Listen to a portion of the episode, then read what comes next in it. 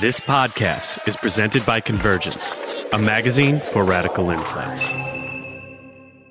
That and sometimes it's hard to not give up on people. Sometimes you just you just want to like shake them and and and say screw it, I'm done. But you just gotta keep on loving them and keeping looking out and keep on trying, and uh, eventually, hopefully, they'll get through it. And even if they never get to like the 100% level where everything's peachy keen, everything's fine, and life is fantastic, at least they're they're still around, they're still alive, and there's still another chance, you know? Hello, and welcome to The Hegemonicon, a podcast from Convergence Magazine. This is a show about social movements and politics, strategy and ideology, the immediate present, and the rapidly onrushing future. I'm your host, William Lawrence. I spent my 20s as a member of grassroots social movements, most prominently as a co founder and national leader of Sunrise Movement, the youth organization that put the Green New Deal on the political map.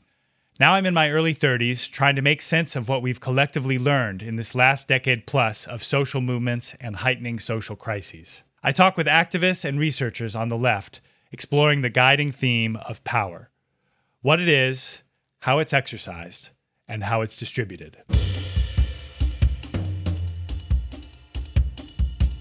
Hello, folks, and welcome back to the Hegemonicon. I'm your host, William Lawrence, and I'm recording from my hometown of Lansing, Michigan. Um, today, I'm glad to be joined by two friends and collaborators here in Lansing, Jerry Norris and Julia Miller, and I'm, I'm really looking forward to the conversation. Jerry and Julia, welcome. Thank you. It's great to be here. Thank you. Jerry is the founder of the Fledge, um, which is a truly special and honestly one of a kind community center here in Lansing. Julia is the co founder and director of Punks with Lunch, an organization that provides food, personal care, warm clothes, and harm reduction resources for people struggling with homeless addiction. And Punks with Lunch also operates um, out of the Fledge. Fledge is also where our Rent is Too Damn High coalition uh, for tenants' rights and housing justice has our, our, our meetings and many of our events. It, it's a and that's you know where we where we're usually all hanging out. This episode is part of a loose series on what we're building, which is a look at the most vital and relevant organizational initiatives um, on the U.S. left today. And I got to admit, a lot of these topics have been pretty high level, pretty high minded, even sometimes at the risk of abstraction. You know, we've been talking about the future of the United States labor movement, the tenant and debtor movement, the prospects of building a national United Workers Mass Party or something like that, what to do about the two party system, Democrats and Republicans, and so forth. These are important questions. This one's, I think, a little bit closer to the ground in a lot of the ways. My sense from knowing you, um, Jerry and Julia, is that though you may be interested in those kinds of questions, you're not primarily concerned with them in your day to day work. Uh, you're more concerned with immediate matters like how to save lives now among people who are struggling with addiction homelessness, or poverty, or sometimes all of the three. Um, and you're interested in doing this in a way that offers more dignity, more collaboration, um, more community spiritedness, really, than is often found in bureaucratic or institutional service agencies. And you know, this is the work that in uh, conversations about strategy and theory sometimes gets described as harm reduction or mutual aid. And initiatives like yours um, exist in, I think, nearly every city around the country, um, including in lots of places who probably don't have any of the more quote unquote political organizing taking place. Um, this work, mutual aid and harm reduction, tends to be autonomous, bottom up, um, led by big hearted people like you who are doing the most with what they can. And uh, usually in my experience are, are not extensively networked so you may have some relationships with similar organizations in other places. Like there isn't like a national harm reduction organization which coordinates all the harm reduction in every city around the country. It's people who are responding to crises and doing what they can with the resources that they find around them. So as you may be familiar there's a long-standing dialogue on the left which has really surfaced in a big way since the pandemic about what direct service work has to do with the task of building political power. Some people argue that this is just putting a band aid on a gaping wound, that we shouldn't be doing harm reduction. We should be seeking to stop the harm in the first place through structural change. But others have argued for decades, centuries probably, that direct service is the best way of meeting people where they're at, which every organizer knows is something you need to do meet people where they're at. Poor people are on the streets, they're hungry, they're struggling, they need help now. That's where they're at. And so perhaps for those of us interested in building political power among the dispossessed, mutual aid is exactly what we need in order to meet folks where they're at and then march together towards justice. So, those are some of the themes I'd like to talk about on this show. But let's start with the work you actually do on the day to day. Jerry, why don't you start by telling us about yourself and about the Fledge? What is the Fledge? And uh, briefly, what was your journey of coming to establish it? All right. Well, if you don't mind, I'm going to tell the journey and then the Fledge will evolve Please. out of that journey, if that's okay. I think a couple things that are important is that I was born in the 60s. Um, the house that I currently live in is a block and a half away from the hospital that I was born at. And the place where I work, the Fledge, is a block and a half away from the high school that I graduated from. So I, I am Lansing. I was born and raised here. I was raised by the city, not just by, you know, a, a single mother or what have you. So I think, you know, part of what's important is how, how far back I go in Lansing with either the 57 years of honestly building social capital with people in our city, but also seven generations of my family have been in Lansing and before that have been in the Upper Peninsula. So, you know, I, I love this city in a way that, um, I, I, don't think you can get transplanted in and love it the same way, I guess is what I'm kind of saying. And I think the, you know, in the journey, I think it's important to say that I was born in poverty. I grew up in poverty.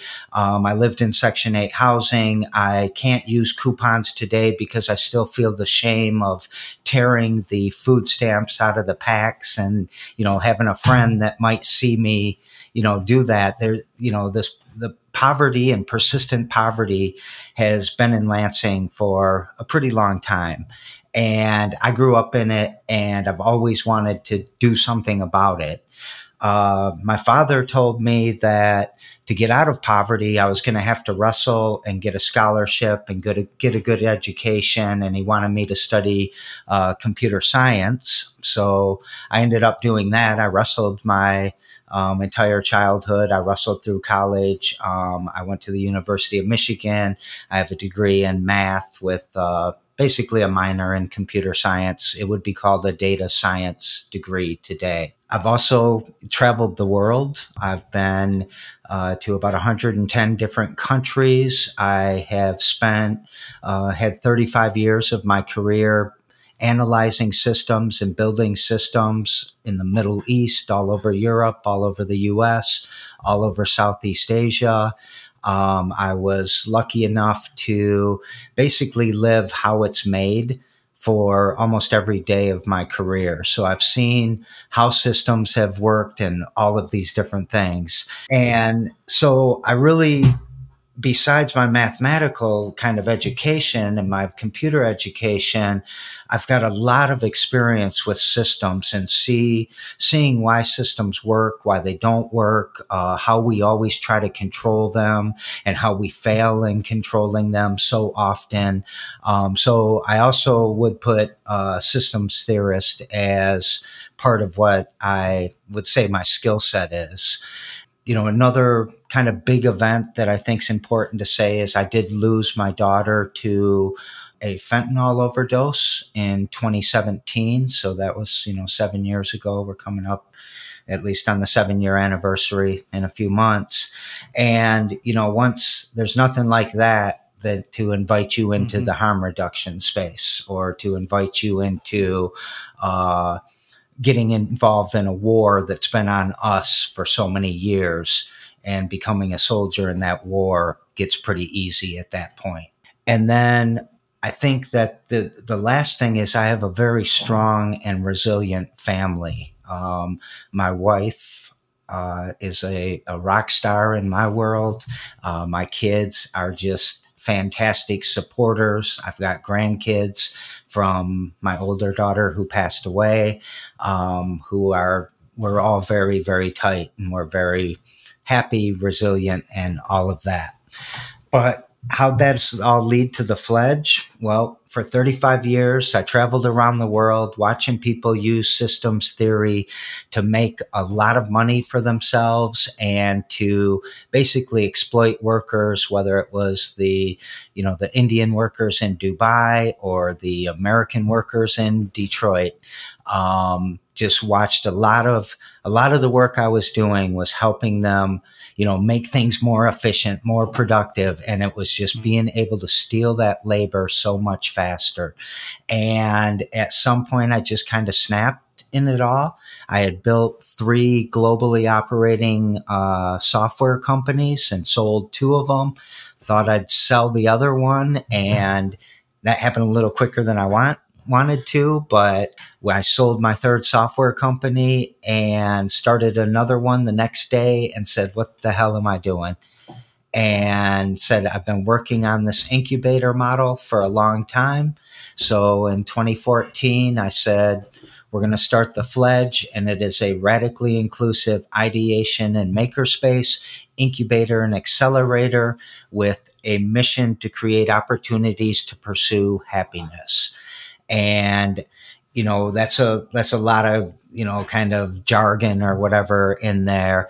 Basically what it was is i saw everybody was born with a dream and then life beats that dream out of them whether it's you know some father saying no son of mine is going to ever be an artist or some mother saying you're going to be a cheerleader not a software engineer to her daughter or it's some you know small town that you grow up in where you know we don't take kindly to your kind around here and you've got to take you know refugee in a place like lansing where you know we we basically have a queer kid refugee development center in lansing. We are so accepting and diverse and such a wonderful place. And so i saw all of these people not doing what they were born to do and trapped in debt and trapped in poverty and all these different things, these obligations, and seeing this is not freedom. This is not an American dream. This is a lie. This is bullshit. You know, this is racism. This is a war on us. This is, you know, poverty was, it was designed and built to be this way. And looking at the systems and saying, this is so obvious to me what we mm-hmm. should be doing right now. And that's kind of how the fledge evolved. And then I think you say it best at some point, you know, the, I didn't build the fledge. I opened up carte blanche and said, Hey, what do you guys want to do? You want a studio? Okay, now we got a studio. Bring some more friends in. Oh, they want an art class? Okay, now we've got an art class. You want a coding club? Okay, let's get a coding club. And it was really about scraping together resources, spending some of that 57 years of social capital and getting people to give us stuff and just really letting the chaos thrive and enjoying the chaos and enjoying you know, watching watching you kind of get that aha moment as I'm kind of daydreaming of these butterflies, and you're thinking about, oh my God, I'm going to change how housing's done. Rent, rent, you know, seeing that in your eyes, and you know, you guys do so much. You do everything. Nothing I've ever done has been done except for through other people. So how have you? You know, it, it really is chaos, and it really does also thrive. I, I, mean, just for the listeners, I can't stress the extent to which you hear community center. I often think of something that's run, you know, maybe by a church or by a township or something, and nothing against any of that. But sometimes it can be very institutional, very kind of sterile. You've got to sign up on the form in this and that way. Or it's like the library here in Lansing, where if you don't uh, if you don't sign up more than 48 hours in advance like you can't reserve the room and there's no exceptions and it closes at you know 525 and so forth.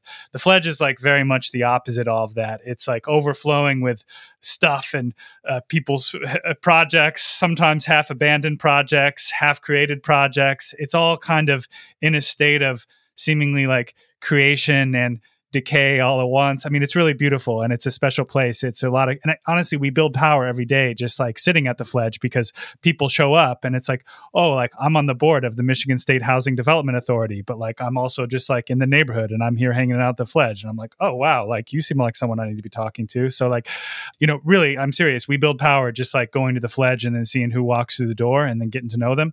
But how have you been able to cultivate that environment? Because, like you said, you haven't created it, but you have created the where that can exist. How did you relinquish the idea that it should be about you, that you should be in control, and instead throw open the doors to all this chaos and generative energy?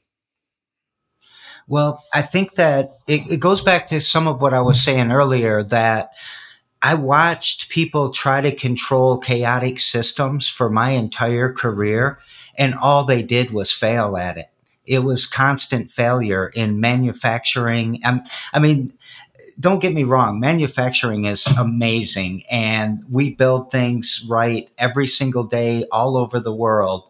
But the processes to get us there and the systems that we build to do these things are all about squeezing the variation out of everything and just taking the life and the essence out of your job, out of your soul, out of oh man, it just it became disgusting to me watching people try to control this these chaotic systems all the time and watching them fail and spend so much money doing that. And what I was trying to theorize throughout that entire career is how do I create an autonomous system that runs on its own and uh, will create the complexity that is required to create the chaos because the chaos is the power and what emerges out of that chaos is what the product is really. And so, you know, rent is too damn high. I would never take too much credit for that, but it did happen in this building. And it was that chaos coming together and that butterfly little twinkle in your eye, you know, that was the flapping of the wings. And now it's being talked about nationally. Yeah. And I think that to relinquish control is the same thing as imagine you're drowning in a river. You don't swim upstream to get safe. You don't swim directly across. You go with the chaos. And if you let that chaos guide you, it will take you to safety eventually. So save your energy. Don't try to control that chaos. Don't try to be the one that's in charge because none of that's going to matter. None of it matters. And you, are going to fail constantly if you do that. You will not get what you want. And, you know, I, 10 years ago, I picked the title Primus Inter Pares, and it sounds like cliche, and all these people are, I'm the chief fun officer and all that crap. But it's very important to me. It, it means the first among equals.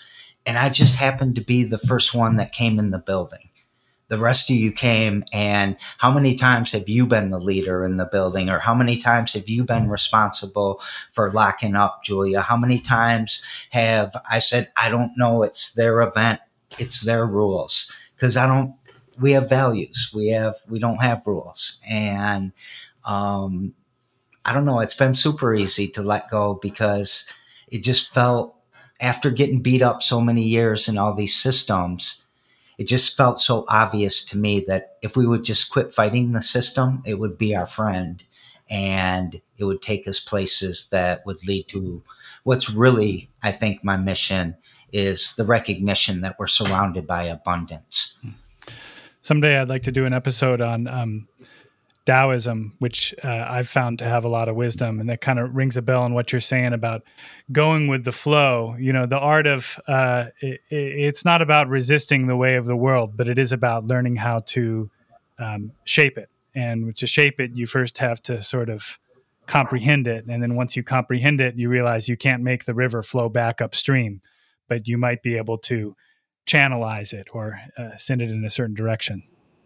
Okay. Well, uh, yeah, I'll try not to tell my whole life story, but uh, like like Jerry said, you know, want to hear about the last forty nine years. But uh, um, so a lot like Jerry, I was you know raised in Lansing and raised on the east side, and coming up, I guess I didn't really realize how impoverished we were. Um, I mean, I both my parents were working; they were separated, but they both were working, and I um, didn't really understand until um, seeing a lot of like what what other you know kids that I that I was you know grew up with and went, went to school with what what they had compared to what we had, and seeing my mom struggle as far as like you know having to decide between what bill to pay that month and you know and having to go to the food bank and and whatnot to uh, as far as us getting by and I didn't realize you know how you know detrimental we things were uh, at, at some points in in life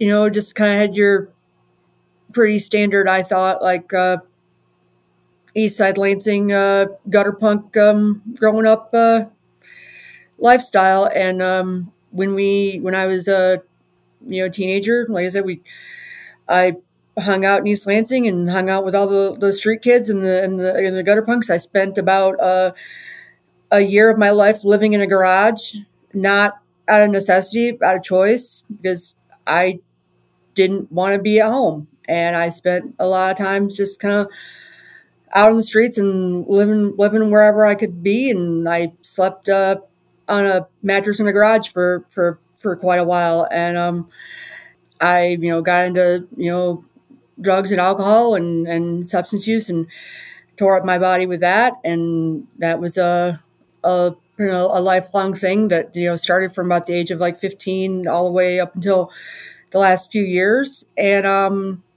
never really thought a whole lot about like what I was going to do or what I was going to be because I, I kind of, you know, I always had like hopes and aspirations of things that I wanted to do. But I also kind of felt like I got shot down a lot. Like, you know, well, you can't do this because your your math grades aren't good enough, or you can't do this because, you know, you can't be a ballerina because you can't because because your legs don't work well enough to dance. And you know, um, you know, just things that like you know, you, you know, just like always thinking like, well, you're going to do this. And then you find out, well, by, by, you know, people telling, well, you can't do that for whatever reason, you just being told no a mm-hmm. whole heck of a lot. And, um, I had one teacher who, uh, we had this class in high school. It's kind of like a, a, um, basically kind of preparing you to be a grown up kind of class. I don't remember what the exact what the title was, but this is in the 90s, and they were teaching you, you know, how, how to how to write a checkbook, how to balance your checkbook, how to how to do things like that. But um, this teacher said something you know really important that like stuck with me throughout my whole life. With the, she said that you know as as adults, people people ask you the first thing that they ask you is what do you do. You know, people always define you as what do you do, like what what's what what's what's your job, what do you do in your life, and I thought about that. It was like, well, I don't want to be defined by what my job is. I don't want to be defined by like what what pays my bills because that's not who I am. That's not that's not what I am. That's not what I do. That's what I do to pay the bills and get food. But that's not what I do. So I immediately like kind of was like, well, screw that. I don't ever want to be defined by what my what I what my job is. So I set out to you know and it took a long time to figure out like what am i going to do? Like what am i going to do with myself to like that's going to be important to me that's going to like you know make me feel good about what it is i'm doing and and to like you know be something important in this world. Whether i'm important just make sure that i did something mm-hmm. important i guess. Did a lot of uh a lot of nothing for a long time. Did a lot of nothing. Did a lot of uh, slacking off. Did a lot of uh, um, drinking and drugging and and listening to music and trying to start shitty bands and you know not not doing much of a whole lot of anything. But uh, uh, did a but then eventually you know started working in, in service work and doing things like passing out you know food and working in, in volunteering at food pantries and just trying to help out people here and there where I could. I, I got kind of labeled as like the the trap house mom mm-hmm. in a way. You know, I was I was the one who who was looking out for people and taking care of people. Like of all my friends who were all a bunch of street punks and street kids and and not doing much, but I was the one that made sure that people got fed and made sure that people got taken care of and had a place to stay. You might be sleeping in a pile of laundry in my living room, but you're you're you got a place to crash at. And so that's kind of like where my role fit in. And I still kind of thought, well, that's what I'm doing, but that's not, you know, and but that's not uh what's paying my bills. That's not what what uh what is gonna put food on my table. But um and then we uh I was cruising the internet one day and came across this this uh, BuzzFeed video on on Facebook of uh, West Oakland punks with lunch, and I saw this, this group of people that seemed like pretty cool folks to me who were out there on the streets passing out food and passing out harm reduction supplies and and to the people who were unhoused in, in West Oakland, California. And I thought, well, well, shit, if they can do that, I can do that too. So I looked them up and asked like, hey, well, how how do you make that happen? And what do you do? And like, I don't you just do it. You just like, you know, find find some people who have the things that you need and just make it happen. And and I said, okay, well, I'm going to make that happen. I'm going to do that here. And uh, by the way, can I steal your your name and your logo and all that stuff? And they're like, yeah, sure, go right ahead. So um, started reaching out to people and finding people that I knew that, you know, this person has access to Narcan. This person has access to harm reduction supplies. I can connect with this person, uh, this this organization that that supplies you know needles and, and pipes and Narcan. I I can connect with this this restaurant that has food that they can give away. I can can connect with this org that you know gives menstrual products away. So connecting the dots with all the different people who knew people that could help out to build this little thing. And, you know, it started out, it's still, in my mind, it's still a, a small thing, but it started out, you know, very, very small. And it's just kind of grown and grown. And in each little bit, it's, it's growing and it's, you know, we're doing more and more and, you know, making more connections with, with more orgs, more, more food resources, more harm reduction supply, uh, um, advocacy groups and and just trying to get as much out there as we possibly can to try to keep people alive. I'm not there to to to find people houses. I would love to if I can, you know, but you know, you know, I can I can connect the dots. I can find resources. I can connect people to okay, you should, you know, you could talk to this person. They could probably help you find a housing voucher. This this place has, you know, doesn't check your credit for rent. Um, you know, I can find resources for recovery options. I can find, you know, resources for how to get your ID. But mostly what what what we're there for is just to keep people alive and helping hopefully to connect the dots for them as far as like where they can go to get the next step and do the next thing and the next thing. And we're just there to hopefully, you know, keep them fed, keep them alive, keep them safe, keep them motivated and let them know that somebody's out there loving on them so that hopefully they can just keep on going. It sounds like, sort of like Jerry said, this is the sort of thing that really was only possible based on your 40 some years living in Lansing, knowing people, and then when uh, just building relationships the way you do, doing anything, um, going to shows, doing drugs, whatever it is. But then when it came time that you decided that you, uh, you know wanted to take up this punks with lunch mission um, maybe connecting to the the narcan resources to the food resources to the other donations to the other institutions. It was the sort of thing that someone like you is exactly the right person to be able to do that. Not to mention then being able to connect with the people who actually need them because you know you're approachable to them rather than someone who might be kind of a little bit more like high and mighty from some fancy title or some fancy agency. Do, do you feel that that's been true? That like kind of the, the life you've lived and and and your relationships have um, have been necessary in some sense for being able to do the work you've done? I think it's it's definitely necessary because you know as, as far as you know, people coming from an agency or an organization who have never lived that life and never walked that walk, or maybe they, they're so far gone from that life that they don't remember what it was like. And they have their own agenda, they have their own, you know, mission and their own goals as far as what they think this person should do. And with me, it's very much, well, what do you want to do? You know, I want to, I want, I want to see you walk in this door again another another day. That's and you know, I want to make sure that you're safe and and alive. You know, th- throughout the day and the next day and the next day. That's part of you know the whole meeting people where they're at. And I'm not here to tell you what to do. I'm I'm here to, you know, what's what's going to help you to get through the day, and if that's you know, making sure that you have safer supplies so that when you are out using that you're being as safe as possible.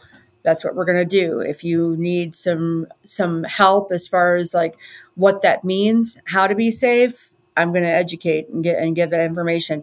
If you, you know, need food resources, we're going to help with that. If we can help you get connected with with testing, or if we can help you, you know, for HIV, if we can get you connected with with um, you know, housing resources, we can do that. But I've, there's so many times that, you know, any one of these people that come through my door, I could have easily been them. The only, the only thing between really the only difference between me and them is that I gotta, you know, credit a lot of my family. Like I, I still have, you know, my mom, and up until recently, I still had my dad, and you know, I had like family that like I could that looked out for me. That you know, no matter what I was doing, no matter how much of a screw up I was, I was, you know, being, they always had my back and they always looked out for me, and you know, they helped me out, and they never gave up on me. So you know, I always had them, and um, fortunately, I was lucky enough that I you know got through my you know my craziness and my chaos. I can't say I'm through it completely yet, but you know, I'm I'm like doing a lot better now than I was 5, 10, 15 years ago. I always had a support structure and system, you know, by my side mm-hmm. to look out for me. And you know, a lot, a lot of people they don't. A lot of people, their family, their friends have already given up, uh, mm-hmm. given up on them. And I, I get that. And sometimes it's hard to to not give up on people. Sometimes you just you just want to like shake them and and and say screw it i'm done but you you just got to keep on loving them and keeping looking out and keep on trying and uh eventually hopefully they'll get through it and you know they you know they'll uh hmm. and even if someone uh, like you to thank for being there at the bottom yeah and even if they never get to like the 100% level where everything's peachy keen everything's fine and life is fantastic at least they're they're still around, they're still alive, and there's still another chance, you know. So, um, what can you report from what you're seeing out there um, among the people you serve um, right now in um, January 2024? You know, there's another local agency is reporting that the number of people who are homeless and seeking shelter in Lansing has increased 300% um, this year. And we know it was already up significantly since the beginning of the pandemic, even before it went up another 300%. So, uh, Julia, what can you report about the, the conditions you're seeing among people who are struggling um, this winter uh, on the streets of Lansing? And there's definitely an increase. I don't know the exact number, but I know there's definitely an increase. We're seeing more and more people and um, are coming across more encampments, uh, more people wandering the streets, more people saying that they're staying at friends, they're sleeping in the car, they're, you know, sleeping in bandos. There's definitely an increase of people who are not living in what one would consider a home, a house, a place where they're paying rent, they're paying their bills, they they are have a, a lease or a mortgage or anything like that. So yeah, and that's it's definitely it's increased. Instead to say it's it's increased in the last couple years since we started doing this. And like I said, you know, you know, I, I would love to say, you know, that we, we can we can end homelessness and we can we can ensure that you know everybody has a house. And honestly, I can't say that I can do it. I can say it can be done. There are methods, there are ways, there's there are things that could be done. um, I like to advocate for those things. I like to push for those things. But uh, is it is it is it is it going to happen? I'm not sure. Yeah. Jerry, one of the things you like to say is that um, poverty never takes a day off. It's with us every damn day. Um, why is that important to remember, and how does that guide your work? Well, I think it's important to remember because we all deserve leisure. We all deserve to be able to take a break and have downtime and all of that.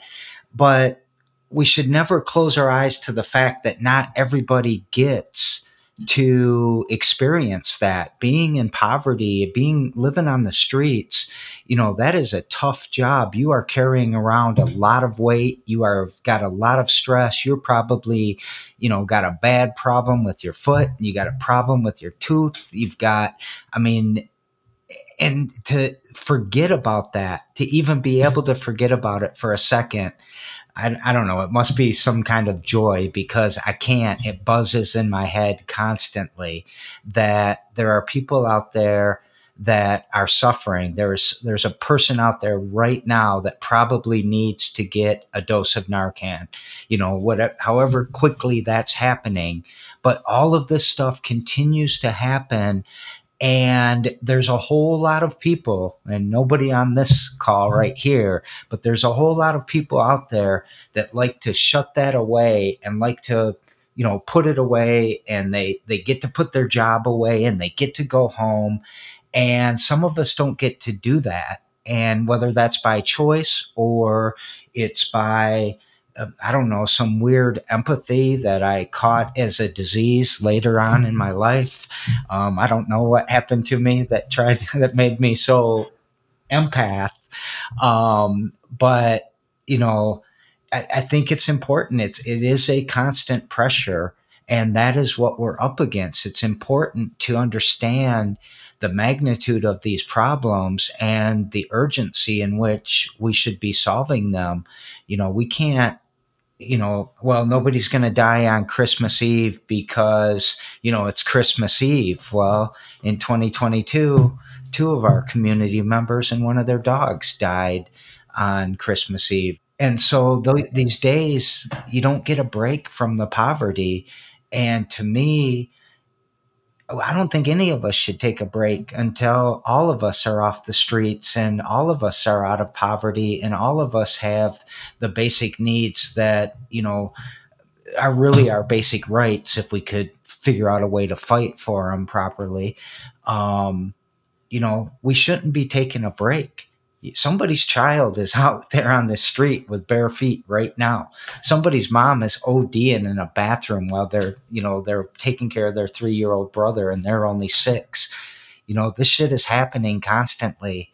And it's why is why is there not more of us? Why, you know, why isn't there ten thousand people in that capital on September, you know, fifth? So that's why it's important to me. This goes to the next question I wanted to ask, which is for both of you. I you know I think I've connected with both of you, uh, even without necessarily saying it, around a feeling of anger and really disgust with the way that um, our system treats people. So, um, what makes you angry? I had said earlier that it makes me angry that this work that we do is even necessary. I mean, I shouldn't be doing this. I should, I, I should be, you know, working a day job. I should be, you know, being a veterinarian or, or writing poetry or doing something else. I shouldn't be doing this work. I, this work shouldn't be necessary, but it is. And because it's necessary, I guess I'm the one that's doing it because I don't see nearly enough other people stepping up and to do it. So I guess I'm going to be the one that does it. Um, and from my perspective, I think I think I have two types of anger. One is a kind of reactive anger where when I see the waste or the cause or the neglect happening and it's so obvious to me what we should be doing to fix this and people just ignore that or they don't want to or they don't care i can get angry about that but there's also this, you know, I'm going to go back to my wrestling days.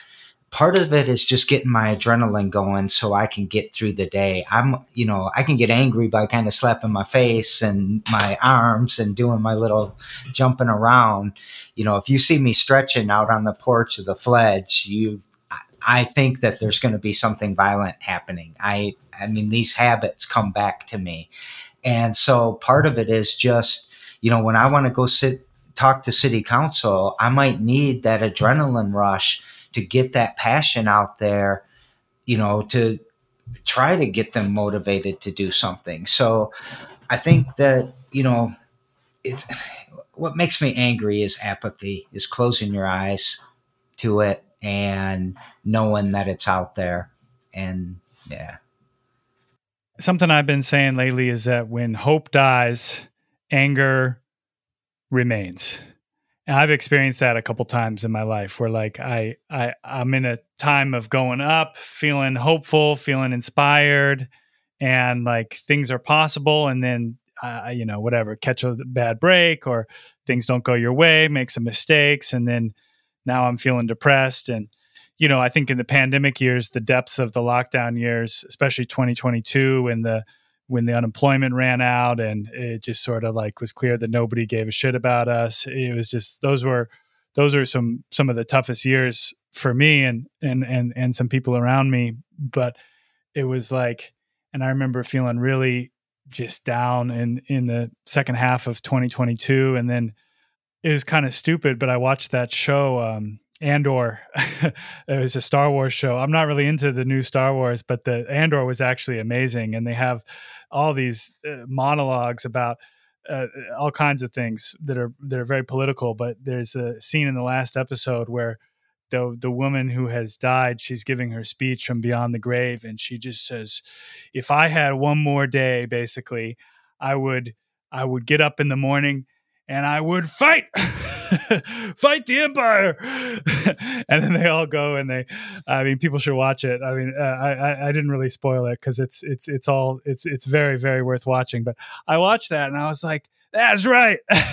you know, sometimes it's like, because I like to, I, I had been attached to the idea that like, whatever, me being good, my self worth is about the fact that we're going to win we're going to win on the big stuff. Like we're actually going to house everybody and we're actually going to stop the climate from warming like in my lifetime and you know i still want to believe in that and i still want to want to fight for that and strategize and i think we can accomplish that but like i don't know i can't always hold on to the certainty that we are going to do it and sometimes it seems certain that we're not going to do it because of how how stacked things are against us and how deep the hole is but like man, the anger can help because it's just like, ah, if I'm going to do nothing else, I'm going to fight somebody because this isn't right.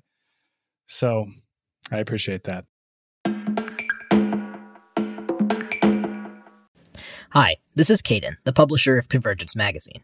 There are a lot of places that you can put your hard earned money in support of our movements, but if you're enjoying this show, I hope you'll consider subscribing to Convergence on Patreon.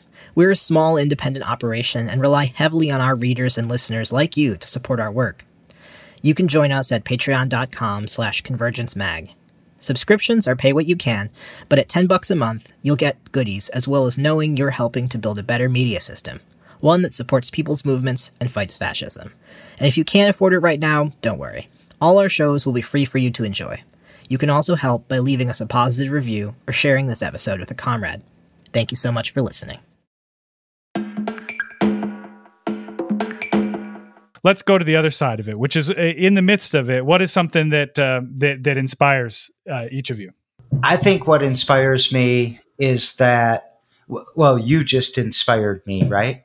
That that kind of I know you're acting and or reenacting that scene, but I've seen you do that on the Capitol lawn. That passion, that uh, uh, that feeling that comes out when we do feel like we're going to win. That there is a path here. That the that the hope does exist, and you know, it's not just you. I see people in all these different spaces doing that all of the time. And what inspires me is that it's it's seeing all the little islands, not not the little islands, the different islands. They're not all little that are happening around here that you know some of them i don't see how they're interacting with each other but most of the little islands don't understand how big and powerful they are and how close they are to crossing in with another one that makes them 10 times bigger. And it just feels like there's this coalition of the people forming around all these different interests that are starting to come together as hey, this is the same cause. This is the same solution. Let's do this. And all of us are going to benefit. And I see that coming. And oh, it's so beautiful when all the armies show up at once. It's going to be awesome. You got anything to add to that, Julia? Yeah, I, I mean, I'd say like other people, and as far as um, as far as what inspires me is when when somebody that I'm that I've I've been you know a participant or a person who's who's who's been coming and and getting you know checking in with me getting supplies getting services when when they're doing better when they when i can see that they've made some form of progress you know, that motivates me to keep on going and keep on doing it. And when when i have people reach out to me and say that hey you know we don't have anything like that here in my area you know, what can I do to make this happen or to do something similar? And so when I see that, you know, I saw something that that uh, was a need that needed to be met in my area, and I reached out and attempted to make it happen. And then when other people are are reaching it, now they're reaching out to me and they're asking me, how can I do that in my area? So that was like, well, shoot, we actually really did something here. And like, so now, you know, now it's growing and it's building and it's, it's like festering and, and happening in other areas. And maybe us doing that here helped to, to inspire them. So like that inspires me so that I got to keep on going. I got to keep on doing the thing because you don't know how many other people are going to like are going to grow out of this? How many other little grassroots harm reduction orgs or, or activist movements or whatever are going to grow out of what you're doing? So I, I got to that's what inspires and motivates me. So, you know, I agree with what Jerry was saying that, you know, none of us should be feeling really comfortable, I think, in the midst of the society we live in. You know, I just took a couple weeks off for, um, for, for Christmas and the new year. And the first day I was off, I, I felt like, man, I got to be back home. I got to be, you know, it was, I was feeling bad. and then I, you know, I kind of got used to being on break. But yeah, so I, you know, I don't think any of us should be fully comfortable, but, um, you know, we do need to regulate emotionally so that we can survive and we can be our best selves for other people. You know, you've both dealt with these um, crises in a very personal way in your own lives, and you're immersed in it um, through the people you serve and, and, and work with daily and I know it can get heavy. So, uh, what can you share about you know your approach um, to keeping yourself level, keeping your your emotions regulated, if that's even the right question to be asking? Why don't Julia, you go first, and then back to Jerry. I will admit I am terrible at that. I'm bad. I I don't know how to turn it off. I don't know how to stop it. And, you know, it's, it's, it's not something that I can say, okay, you know, uh, clocking out at five and we're done for the day and you're not going to think about it again till tomorrow morning. And, you know, and, and these problems cease to exist for the next, you know, 16 hours. It's just, it just doesn't work that way because, you know, you, I'm still, I'm still, you know, even if I'm not physically doing anything, I'm still in my brain. I'm still thinking about like, what do I have to do next, and what what like what what's the next thing, and what's the next thing, and and how can I do this, and how can we make this different, and so I admit I don't know how to regulate things, and as far as how how to shut it off or decompress or or self care. I'm the worst possible person ever for that to ask that question. I I don't know. Period. And Yeah, I don't think that uh, listening to me as a life coach is uh, very healthy either. You know, I re- I picked up on that. Oh, you had just got back from a trip and all of that, and I was saying that. I don't mean to say that. That's, you know, it's uh, it's not healthy. You know, and I think what Julia, I'm going to echo a lot of what she's saying is that I I don't think it's a question that you know, probably every time we hear that question, well, how do you take time for yourself? How do you make sure that, you know, it's like, how are we going to do that? You know, we're, we're rushing a front right now. We feel, I feel like I am in a war. There has been a war on us. I keep saying that the war on drugs, the war on poor people, the war on black and brown people, the war on indigenous people. This war, we are in a war and I know that it's not at the Gaza level or the Israeli level, but it is a war where people are dying. There are casualties. There are decisions being made that um, put us in a situation where I do feel like I am in a battle. And so within this battle, it's harm reduction. Again, I'm trying to stay alive through this and I'm trying to keep those around me alive as well. And I think it, you know, but, but for my family, they force me, right? They make me do stuff with them. they make yeah. me get this out of my head.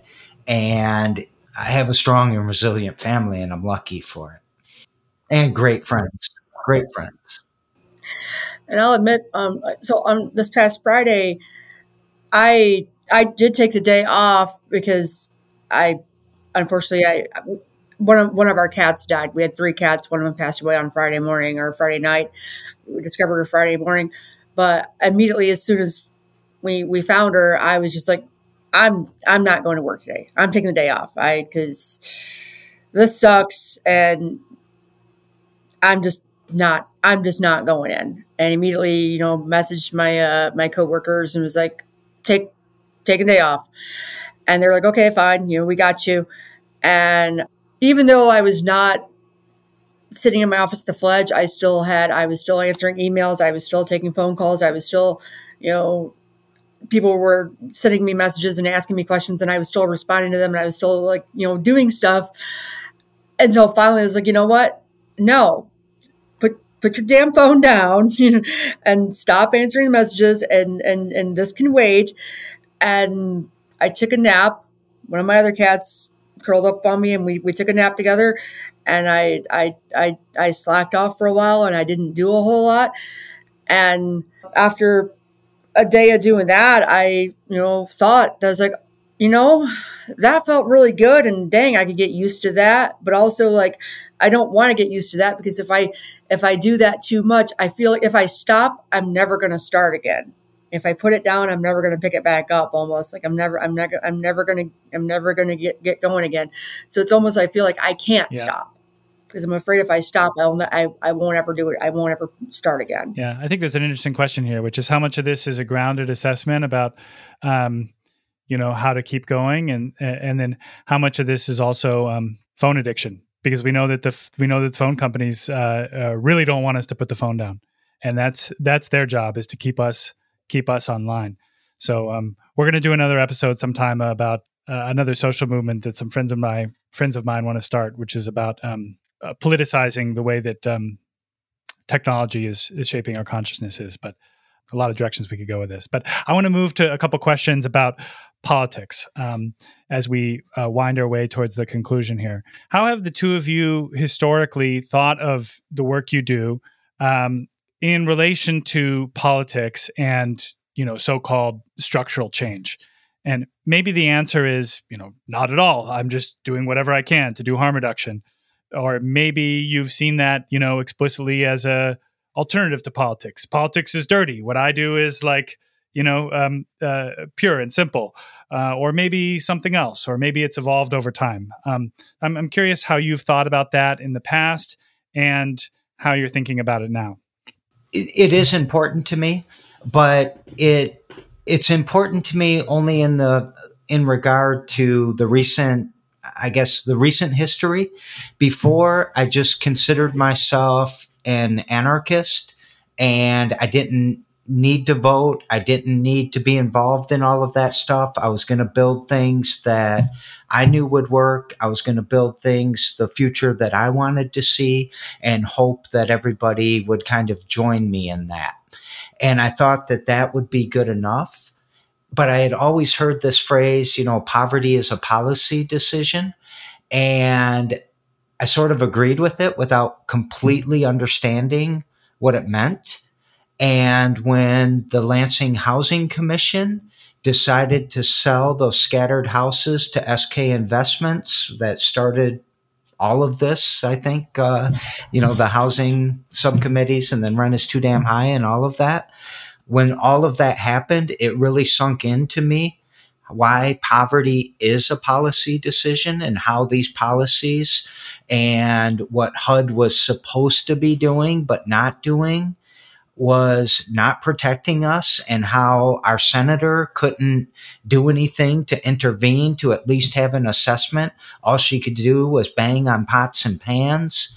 And so now it starts to become more certain to me that we need to do something politically. We need to get the right people And, You know, I used to think that, you know, Andy Schor is just a little guy. You know, he's just the mayor of Lansing. I've spoken with the, the Sheikh of Dubai. Andy Schor, he's just the little guy like me. And it's not. It's very life kind of uh, changing decisions are made at these local levels. And I really started focusing on that a couple years ago when this whole thing with the Lansing Housing Commission. So it used to not be.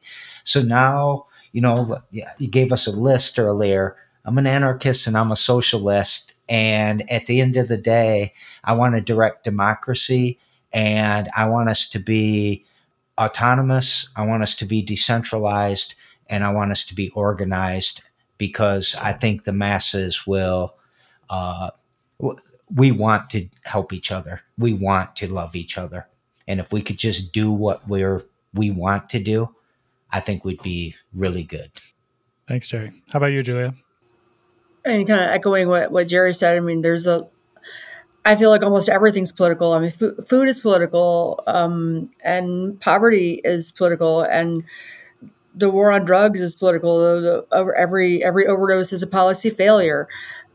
I didn't start out doing this, you know, to to you know go to protest and to to talk and to to get into you know the laws and everything of it. I I I got into this because I was sick of seeing people that I cared about die. I was sick of seeing people that I cared about, you know, being cold or hungry or, or you know, f- friends of mine who were who were overdosing or losing their their family members to to to the war on drugs and and but you know soon enough it became a thing of like you know we are very one thing i will say about about this particular area in Lansing with when it comes to harm reduction, we are fortunate that in Ingham County, we are allowed to have things like a needle exchange and we're allowed to have Narcan on the street corner. We're allowed right. to have a lot of the things that we we have here.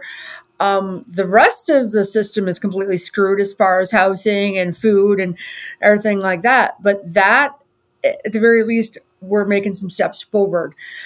Not yeah, every there place- are places in the country where your work would be illegal. I mean, you would yeah. you would be arrested for doing what what you do. Yeah, and initially when we first started doing this, it was illegal. Initially, when when when Punks with Lunch first started doing this, we did not have the policies in place that we do now. And what I was doing was completely under the table, completely on the DL. And had I gotten caught, I probably would be having have a lot of felony charges on me. Um, but that's not the way it is here, and that's not the way it should be anywhere. You know, as far as you know, I and uh, so that's where we jump into that, you know, yeah, we do have to advocate for ourselves and advocate for others so that this can be all over the place in every county in every state in every country.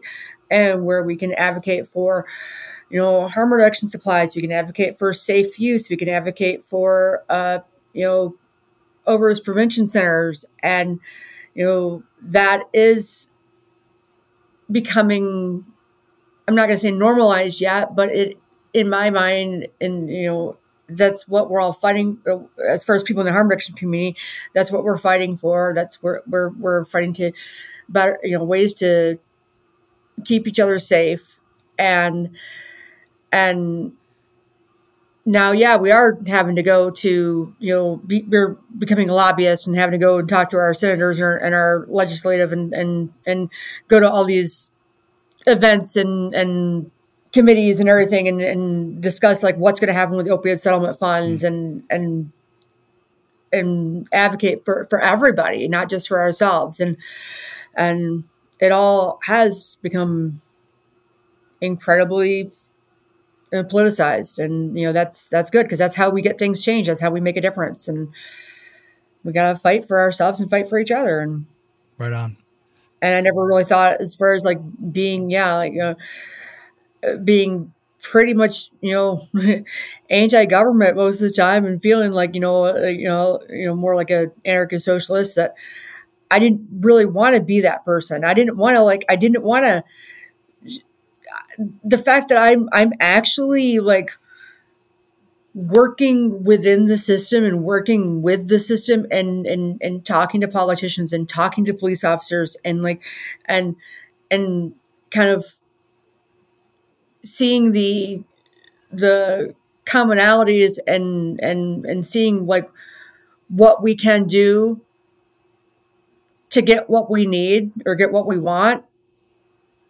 And and it's not all just you know going in there guns ablazing with a molotov cocktail it's you know we we got to we got to like work within the system to get what we want and like that's and here we are and we got to learn how to build more power because we're not getting everything we want yet on housing or on harm reduction or on any of these issues. So I think that's part of the next step is for our community here in Lansing. How do we how do we continue to build like a, a, a learning a learning community so that we can integrate these things we're learning about how to build power effectively or ineffectively, how to advocate effectively or ineffectively, because we still take a lot of L's all the time. And so I'm trying to keep that chip on our shoulder, you know, like how do we how do we get into kind of like a you know a prove it mentality because i actually believe that we can like elect a majority of the city council and elect a mayor in lansing and build like a workers tenants unhoused people movement that can that can actually turn this city upside down. But but i don't think many other people would believe that yet. I don't think that our enemies believe that we're capable of that yet. Uh, i think that's part of what's on our agenda for 2024 is to really envision that and then put the chip on the shoulder, learn from the L's, and start to learn how to rack up more wins. Speaking to people who are maybe coming at it from more of, you know, the political power building perspective, people who are political first and approach things from that lens. Some of the people I mentioned in the intro who may be skeptical of mutual aid or harm reduction strategies because they see it as a a distraction or it, all you're doing is putting a band-aid over the gaping wound and the wound is is is still just you know gushing blood and uh, we're not dealing with the structural crises that are putting people in poverty. Um, what would you say to those folks who kind of have that attitude who would dismiss the work that you do because they believe it's contrary to the vision of moving towards political power? And maybe what do they need to understand about folks like yourselves who come at it from this bottom up perspective so that we can all actually be building more power together.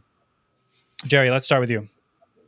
I would say that the thing that they may be misunderstanding or not, I guess, grasping about all of this is that if you aren't in the trenches with the people that are experiencing this, that are living it day by day, that know exactly how they got to where they are, I'm not guessing that, oh, they started using drug, now they're homeless. The people can tell you exactly what their path was, what their journey was. Most of them started using after they were homeless because it's a painful thing that you have to go through.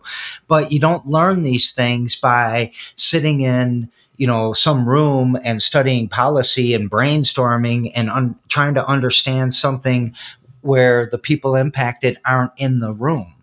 And so when you know it looks like maybe the fledge and i'm not going to speak for julia is just out there trying to do harm reduction without the analysis that we're doing, the root cause analysis that we're doing, the corrective actions that we're trying to take, the preventative things that we're looking at, how this is going to be verified, all types of things. You know, we're doing so much in technology and systems building right now that I can't, I don't even know why I would talk about it with anybody because they're like, that's so nebulous, that's so abstract. You know, I need to get on with you more because it's not nebulous to me. It's not abstract to me. Some of the things that we might be able to do with the blockchain, for example, in being able to vote and being able to have a direct democracy where every major decision isn't just relegated to some guy that you recognized his name on the ballot. You know, so voting politics, these changes that we need that you that you guys fight for so much, they are right in our alley of what I think we need to do. And to me, you know, the best thing that can happen for the fledge is for Julia to get stronger and stronger and stronger every day, or for the housing people to get stronger and stronger and stronger every day or the food insecurity because that then starts to take that burden away from me and gives me the capacity to work on what I'm I think I'm really good at which is the systems theories work the how are we going to change a future? Because it's one thing like people are saying to feed a person all day but we've got to teach them to fish and we've got to teach them what to do with that fish and we got to teach them which kind of fish and all kinds of things. But you know to get there we're going to have to change some systems and you know it, it's probably not going to be burning them down because it's then we're going to be left with nothing. Um, but they might collapse on their own and that's going to be a huge problem. So to me it's what what are we going to do if they do collapse the current ones? What are we going to do if we do tear them down? Or what are we going to do as an alternative so that people can start moving to a, a new way of looking at capitalism or housing or socialism or whatever they need to look at differently? Thanks jerry. Julia? Well i mean as far as the people who question what you know what we're doing uh that you know they the way that things have been done for years obviously isn't working. If it was working we wouldn't be where we're at. And you know there's there's room for like many different methods you know to to see what what works and what what's not going to work. And you know as far as with with with us it's not always just you know okay here's your safer use supplies, you know, go forth and, you know, get high and be merry. It's, it's, you know, building a relationship and building a trust and building a bond with people and getting to know them, getting to know, you know, where they, where they came from, like what, what, you know, what's motivating them, like where, where they want to see themselves at. And also, you know, educating people who aren't, you know, living this life and aren't, you know, a person that uses drugs or, or a person who's on a house or a person who, who's impoverished and like educating people so that, you know, you don't, you know, fall into these traps. And also the people who are already, you know, living in this life as far as like, you know, what can we do to, you know, help you to be safe and like get you and get to know like what's going on with them and motivating them, building them up, and keeping them going. And, you know, also like, hey, you know, what can we do to ensure that you're not just, you know, taking hands out, like you know, look, getting getting food from the food pantry. What can what can we do to keep keep you you know going and and it's about like creating impact and creating a, a, space where you know they feel like they have a choice and they're empowered themselves. And that if that comes in the form of like a drug users union if that comes in the in the uh, form of like talking to people and finding out like what their what their traumas are what what their situation is like what what what's what's created this you know space where they're in and what's going to help them to to adjust get out of it um, get through it, and what can we do to you know help people the most? And it's it's a lot of everything. It's a lot of it's not just you know handing out supplies. It's a lot of like you know f- free therapy. Mm-hmm. And and, um, and and and getting people involved and getting people active and giving them giving them something to do, giving them something to look forward to, giving them something to giving them something to live for, um, and and you know hopefully all of that together and educating the people who who need to understand that like you know it's it's not just you know a problem that's affect you know affecting like a certain demographic or it, it, happened for a certain reason like oh this this happened because this person grew up in this lifestyle. It's you know that it, it, it impacts so many people. And that we just have to like work together and educate everybody and and help to uh, keep our people uh, healthy and, and motivated and, and alive. I, I, think that one thing that a phrase Julia uses, or it's used often in harm reduction, is it shouldn't have to have happened to you for it to matter to you. And I think that, you know, Julia will always be my hero when she's doing this work because, you know, if Julia existed 15 years ago, maybe Quality Dairy would have had Narcan in their public restroom, and maybe my daughter would have lived long enough to get into that ambulance and, you know, all of those things. So when it happens to other people, they start to empathize a little bit more. But I would warn them there's a lot of grandmas and grandpas out there dying of overdoses that nobody's talking about because you just aren't Fred at the newspaper ain't going to write it in the obituary that way, you know? And yeah. this is happening. Like Julia said, it's, uh, if it's not affecting you, you're damn lucky or you're blind. Yeah. So let's bring it home with one last question. Um, Jerry, I've often thought that like if we had eight more places like the Fledge in each neighborhood around Lansing, we would be so much farther along the road towards building power because people meet at the fledge, they find their agency, uh, they start to believe that their ideas matter, their visions for themselves matter, and that is such an important part of that move into you know having agency and then taking political action and being able to unite with others.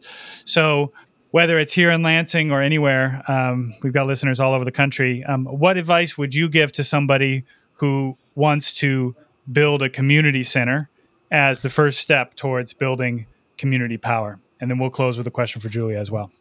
Well, I think it's probably, you know, three of our first core values. One is values, not rules. We don't try to have a lot of rules around here. Rules are kind of, you know, they favor the status quo and the status quo never favors the oppressed and so they are just they constrain people and they keep them from being themselves.